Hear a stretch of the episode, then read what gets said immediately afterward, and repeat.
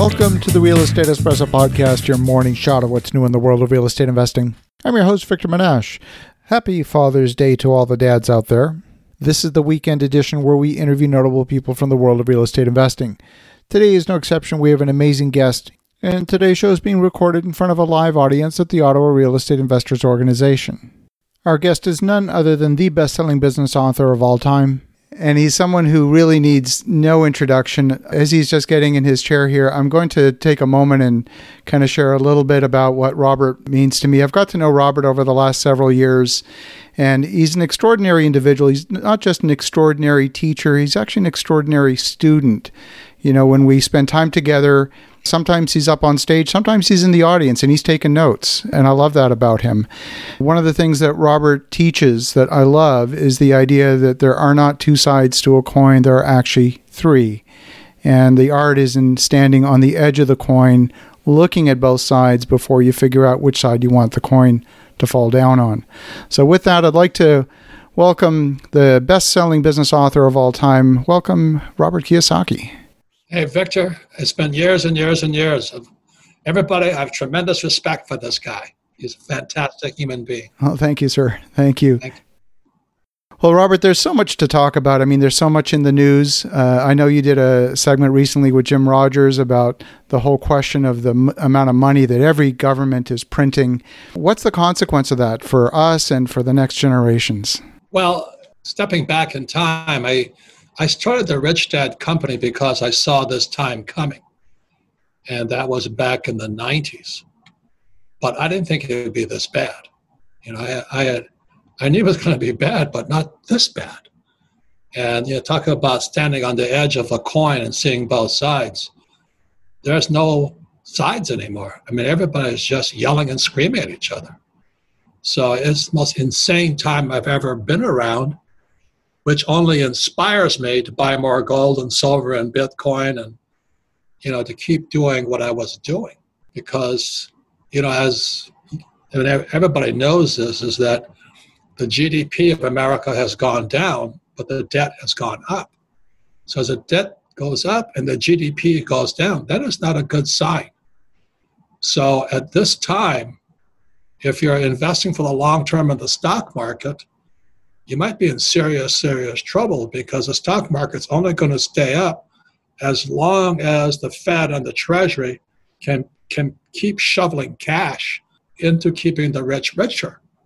But it's screwing everybody else. So this Black Lives Matter, this COVID, they want to dethrone, they take away the police. What the hell has happened to our country? Do You know, and I'm afraid to say anything. And I'm really pretty outspoken, but you know, I'm afraid to say anything now because it's mob mob rules. But that inspires me. To, I just bought more gold today, and I bought more Bitcoin, and nothing has changed on the investment side. I'm just keeping my mouth shut. Well, you know, uh, you talked a little bit about the stock market. It seems to be completely disconnected from the economy. It's like the market's doing one thing and the economy's doing something else, and there's no connection between the two. I'm I'm genuinely frightened for people that have a very large amount of their retirement tied up in the stock market. Well, hopefully the Fed and the Treasury will keep it propped up. But the question is, and you know, it may go on for another 10 years, but that's US. You guys are in Canada. I mean, I hate to say this, I love Canada. You know, I mean, I, I cut my teeth on the Vancouver Stock Exchange and the Toronto Stock Exchange. I feel more at home in Vancouver than any place else. But your government's up. this, this guy Trudeau, where did they find him? I, mean, I can't believe this guy. And is he anti? I mean, he and this guy Gavin Newsom out of California they should put on Mao outfits and march on Tiananmen Square or something, man. They're a bunch of commies. So I'm going. I, I don't know what to say to you guys. I mean, you, have the biggest gold reserves in the world, but you have no gold in reserve. What is wrong? And, and, and, and then you have the biggest oil, you know, oil, oil sands, and everybody wants, this guy doesn't like oil. So anyway, uh, it's the most confusing time there Victor. It's the most confusing time. as I said, I, I wrote Rich Dad Poor Dad just for this time, and I'm just I just have to watch what I say because I get attacked for anything today. And you know, right down the street from me is where Neiman Marcus is and Apple and all that. And they've been trashed. You know, and they say, well, it's because of Black Lives Matter. I said, no, that's criminal behavior. You know, this protesting is freedom of speech, but to loot and steal is criminal. But I can't say anything. Something's really sick, and something's sick, very, very sick. So that's why I don't know. Nothing's changed. So for the investors, and you know, at, at, this stage, you know, you're looking to protect your assets. You're looking to protect uh, from deflation of the dollar, um, from inflation of the dollar. Uh, you're you're looking to protect your assets. For someone who's just starting out, who's looking to grow, what do they do? Do they jump into the market? Do they start flipping houses? Do they wait for distressed assets? What do they do? Well, I think you know. I mean, you have to look at a macro picture. And right now, it looks like Hong Kong will be shut down.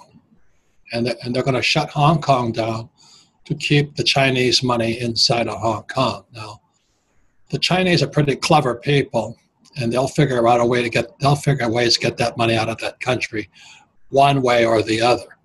But it's going to crimp things for a while, you know, when they shut it down. And a lot of investing today really has to do with what kind of currency you trade in. So you trade in the, the loonie or you trade in the Aussie, you're in serious trouble because your, your primary customer is Chinese. And, uh, you know, I'm Asian, but I'm Japanese. Chinese and Japanese are not the same people. You know, we're not the same people. We have different value systems.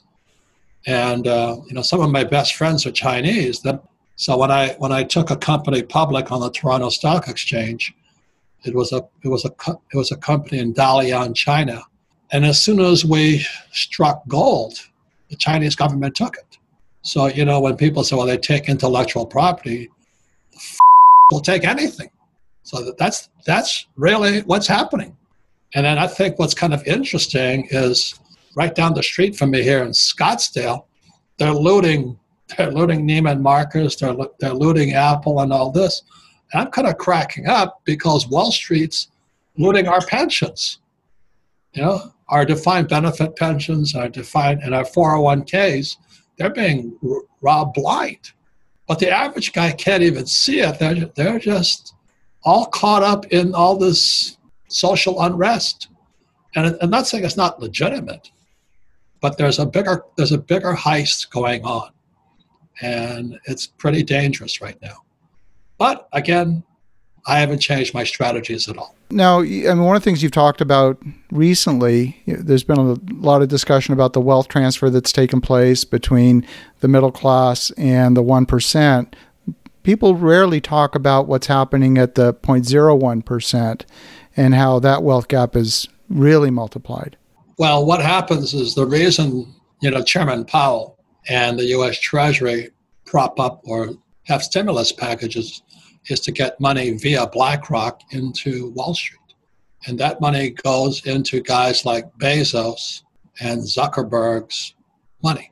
So it's all free money flowing into the richest guys on earth via the stock market. And so meanwhile, the average guy is looting the Nike store, hoping for a you know, new pair of Nike shoes.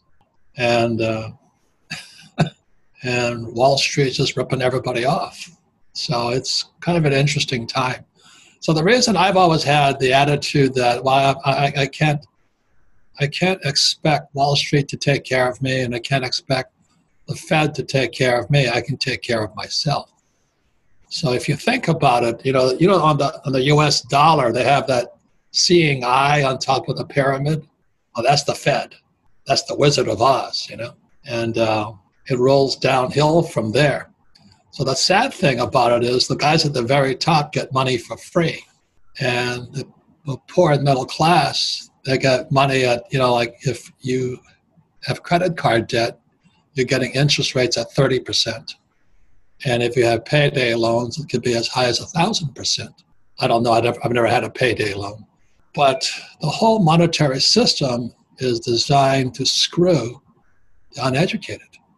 And I think what we're seeing right now is the revolt of the losers. Know, all the people who have been screwed because they, they've never taken responsibility for their money. And so they now they think that looting stores is the way to get their money back. You know, you can't say anything against Black Lives Matter because if you do, you get attacked. So I'm going, geez, what's happened to us? But I'll say it again, nothing has changed for me. It's just gotten it's a lot worse than I thought it would be. Let's let's change gears a little bit. Let's talk about something that's both personal and universal. Putting together the right team is the path to succeeding. And I know that even for yourself, when you had the wrong people in your team, it, it hurt your business, it maybe hurt your reputation. Talk a little bit about how you figure out who to get on your team and what to do when you find out you don't. Well, I've had, you know, like when you have a bad partner, there's probably nothing worse, you know. And um, the last two partners we had, my CEO and my president, they ripped us off for about 20 million bucks. And uh, thank God my wife stepped in, Kim, and she cleaned out the rat's nest. I, you know, Victor, I, I just don't know how people can steal. I just don't know that. And uh, not that I'm on the short list for Saint, but I can't come to work and be stealing from the people that are paying your checks. And those people today are so desperate, so, so desperate. And so it's, it's more than just money at this point. There's, I think people are really out for themselves. So the thing about a team, I think your team becomes more important than ever before. And uh, you've met most of my team members, like Kenny McElroy and Tom Wheelwright, and Garrett Sutton. We've been together for years, and I go to I go to battle with those guys. Andy Tanner, Josh, Josh and Lisa Lannon. So there's a fabulous team, and that becomes your number one asset, your, your most important asset today, because there's so many thieves out there today. So many thieves. One of the things that I love about what you do with your team is you run simulations. I mean, cash flow is a simulation. Uh, last year on the summit, Garrett Sutton did a simulation with us. That was incredibly powerful. I mean, I, I didn't expect to learn as much as I did of doing a mock lawsuit. And and he basically taught us, wow, here's what can happen in a real lawsuit. It was an incredible, incredible simulation. Yeah. I love the experiential learning. That's one of the things that you do extraordinarily well is teach through experiential learning. Yeah, because that's real learning. That's why I really hate school. You know, my whole family are school teachers, and they they know all the answers, but they can't do a thing. That's what they say. Those who those who can do, those who can't teach. There's a lot of truth to that. You know, they they know all the answers you talk a little bit about your team. I, I, know, for example, you have Garrett and Tom Wheelwright together, both your lawyer and your accountant, and you consult them together, not separately. And and I find often it's very difficult to get those two people in the room together. Certainly, in my case, getting the lawyer and the accountant together, and and they often speak across purposes.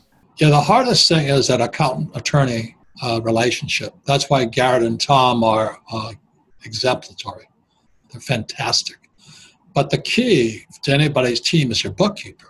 And it's, it's taken me years to realize this, but I, when I interview somebody, somebody comes up to me and they say, I'd like to talk to you about a business opportunity.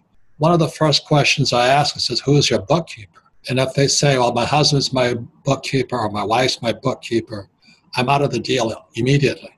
And the reason for that is I don't think they value how accurate the numbers have to be. And accuracy doesn't really count that much when you're small, but the bigger you get, the more more accuracy counts. So I've I've given up trying to educate a non-business person on the importance of that bookkeeper. So the so the so a good thing I'm happy to report is our bookkeepers and our accountants and attorneys they, they function extremely well. I, I operate with Ken McElroy on the real estate side, but it really is a team sport. Anyway, it's just the most important thing, especially today. Especially today. If you don't have people you can trust, you're in serious trouble. One of the things you taught me about the bookkeeper that I remember and it stuck with me for a long time is you said it's not just the accuracy of the books, it's they don't have an emotional stake in it where you as the business owner do and it, it, colors the way that you do the bookkeeping and it was that emotional component that's when it really clicked for me yeah it's um, we had, you know, Kim and I told the story of Betty the bookkeeper, and she was our little bookkeeper up in Portland, Oregon. And Kim and I were deeply in debt, and Betty insisted we pay everybody else first. And Kim says, no, we pay ourselves first. And that was a major, major, I mean, God bless Kim. She just went went toe to toe, tooth and nail with Betty because Betty is a poor person. She wants to pay everybody else first. She doesn't pay herself first. And, I, and it's easier said than done because we're so conditioned, if we're responsible citizens, that we should pay our bills first. But then we never get ahead that way. So that so that's that's really that's it's a discipline thing, and uh, you know like anyway that's that's just it. And we also talk about when I'm talking with my team, we talk about the difference between in leadership styles. So most Americans, as you know, we think of leadership as gridiron or football or Tom Brady and the Patriots. That's the corporate style, where the quarterback calls all the plays. But the style that I, I've adopted is more the rugby style, where it's a team of leaders playing as a team. And nobody's calling the plays, it's just moving in sync like a like a herd moving up and down the field. And then there's people who are golfers and they're going to do it on their own no matter what. And you, you really can't change that in a person. You know, there's, there's only one thing in life that counts, it's them and so they think only of themselves. So it's, it's an ongoing educational process. Like this this Friday, I sent my team three videos. You know, one is from the U.S. Merchant Marine Academy where I went to school. The second is a 25 minute video that they take men and men and women, and they turn them into Marines. And it really pushes a lot of buttons because women, Marines, are expected to battle men up front. You know, there's no quarter because just because you're a woman doesn't mean you don't go to battle. And so you have men pounding the crap out of women and women pounding the crap out of men. And, you know, and then, oh, it just violates everything. And then the third video is what in the Marine Corps we're, we're taught as an MAU, Marine Amphibious Unit. And it's a picture of a landing crafts coming in, launch boats coming in, helicopters flying in, jets flying in and all this. So we're always we're, we're coordinated to operate as a team, and we're we're taught to operate without egos. So uh, I don't know if you ever met my friend. He's General Bergman, three star. He was my roommate at, on the carrier in Vietnam, and he and I talk about it, but very few people get it. Is a Marine private is no different than a Marine general. They don't understand that we're the same person, just the ranks are different. Whereas in corporate America, they bring in a guy from Harvard, you know, and they rip people around. They bring a guy in from Stanford. But Marines are Marines. We operate as the same same group. So it doesn't make a difference whether you're a private or a general. We're all the same person. Egoless, but we fight as a unit.